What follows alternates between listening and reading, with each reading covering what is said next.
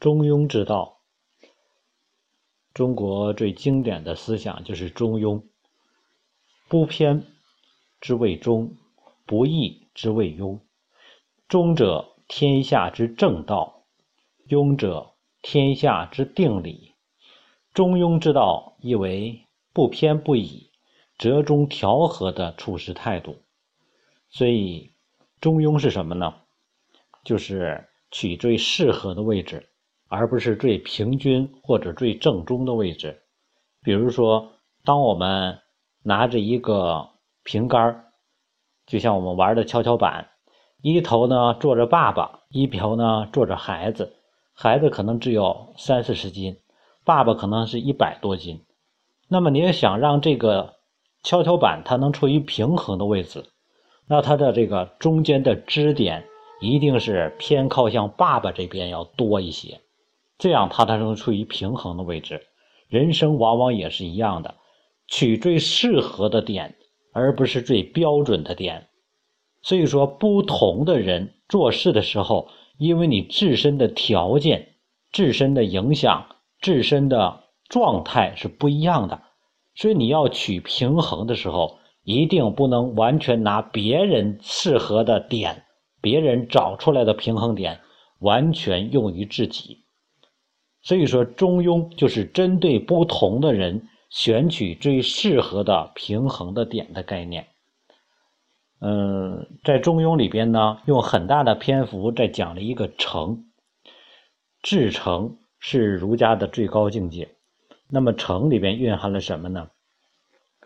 以诚待人，则无人不信，这是诚信的概念。勿以恶小而为之，勿以善小而不为，这是以己之心而去理解他人，然后以诚待人。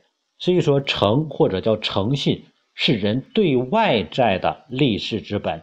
你要跟别人相处的时候，你的诚决定了别人对你的一些态度，别人看你的态度，看你的方式。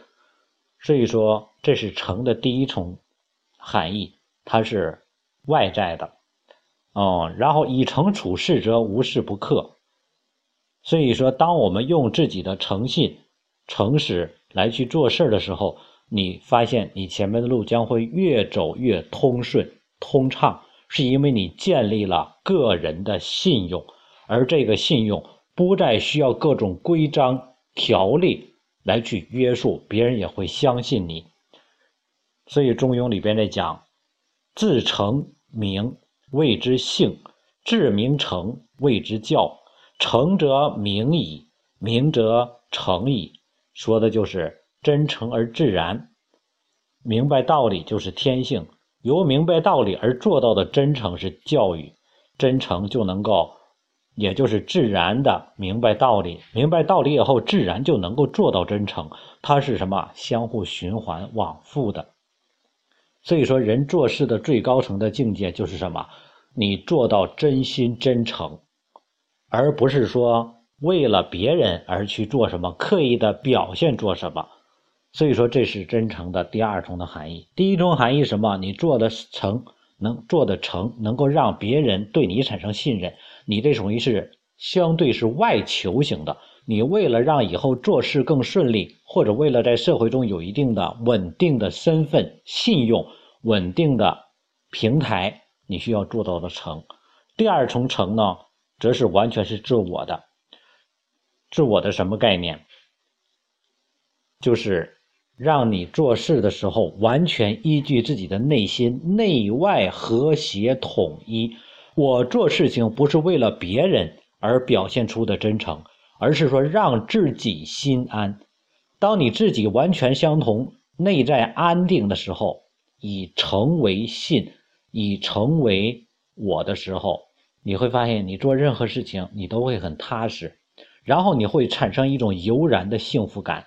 哪怕别人没有理解你，你内心无愧，于是你真正能获得一种安宁。于是你做事的时候就不会有更多的外在的需求感，不会为了迎合别人而去做什么事情，用什么方式来去做。你是真正做到让自己可以做到中庸的感觉，就是让自己完全定下来，稳如泰山，是因为这个诚，内心的诚，而不是外在的诚。这种感觉就是我做什么事情，我不需要在意你的感受。比如说，当我们做一些公益的行为或者一些善事的时候，我们就不会再去考虑说我这样做他会怎么去想呢，他会不会偏颇的理解以为我很功利呢？我们就不会再去这样想，因为我们内外是和谐统一的，然后最后能够达到真正的大一统的感觉。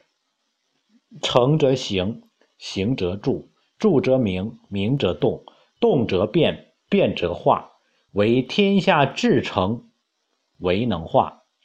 也就是人做到了真诚，自然慢慢就会表现出来，表现出来的就会慢慢越来越显著，越来越放大，显著了之后就会慢慢发扬光大，发扬光大就会逐渐影响和感动他人。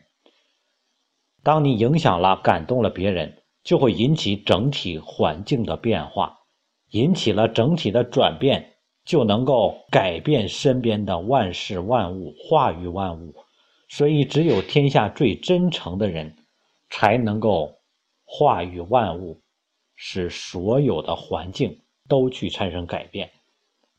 这就是诚者至诚也。